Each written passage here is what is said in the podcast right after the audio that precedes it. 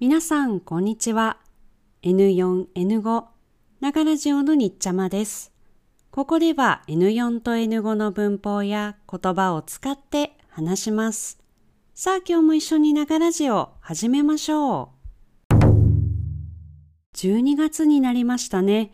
私の街は12月らしい、とっても寒い毎日が続いています。週末、JLPT の試験を受けた皆さん、お疲れ様でした。試験を受けてみてどうでしたか？もし次の目標が見つかったり、自分の苦手なところが分かったり、今の自分についていろいろよく分かったなら、それは試験を受けた意味がありますね。その気づいたことが大切だと思います。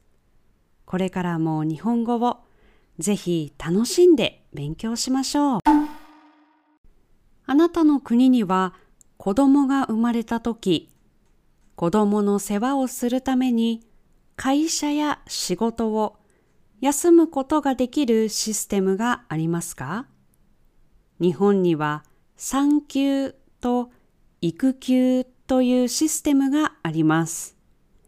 産休は子供を産むために女の人が休みを取ることができるシステムです。育休は子供が生まれてから1歳になるまでに子供を育てるために休みを取ることができるシステムです。育休は男の人も女の人も取ることができます。私はこの前ニュースを見ていたら新しい言葉を聞きました。それは孫育です。ニュースによるとある会社では孫育のために休みを取ることができます。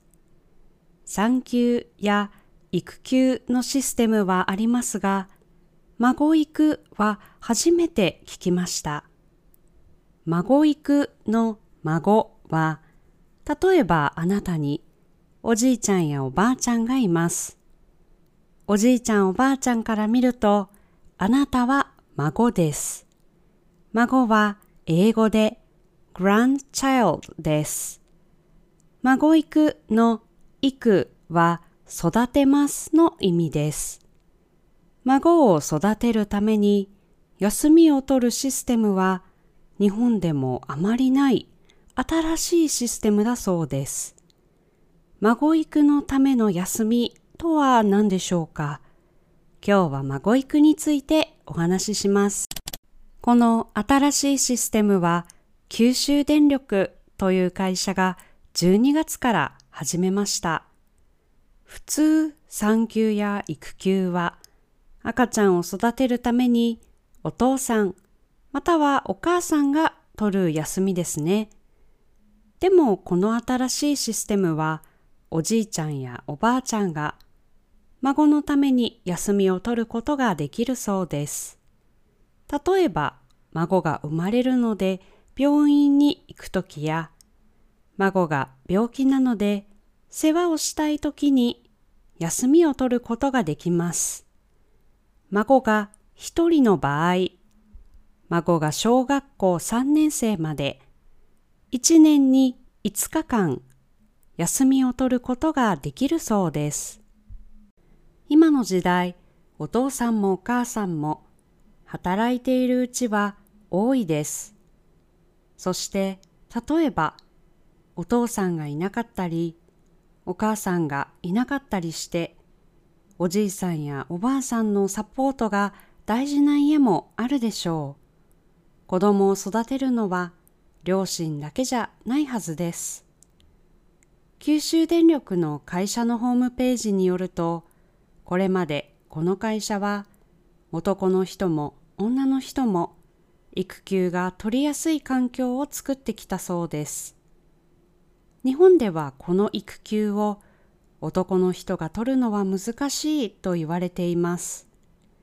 九州電力の会社は、これからはお父さんお母さんだけじゃなくて、おじいさんやおばあさんも、いろいろな人たちがみんなで協力して子供を育てやすい環境を作れるようにこのシステムを作ったそうです。あなたの国にも孫育のようにお父さんお母さんじゃない人が子供を育てるために休みを取ることができるシステムがありますか？ぜひ教えてください。今回の話で使った言葉は概要欄にあります。自分で勉強するとき使ってくださいね。それではまた素敵な一日を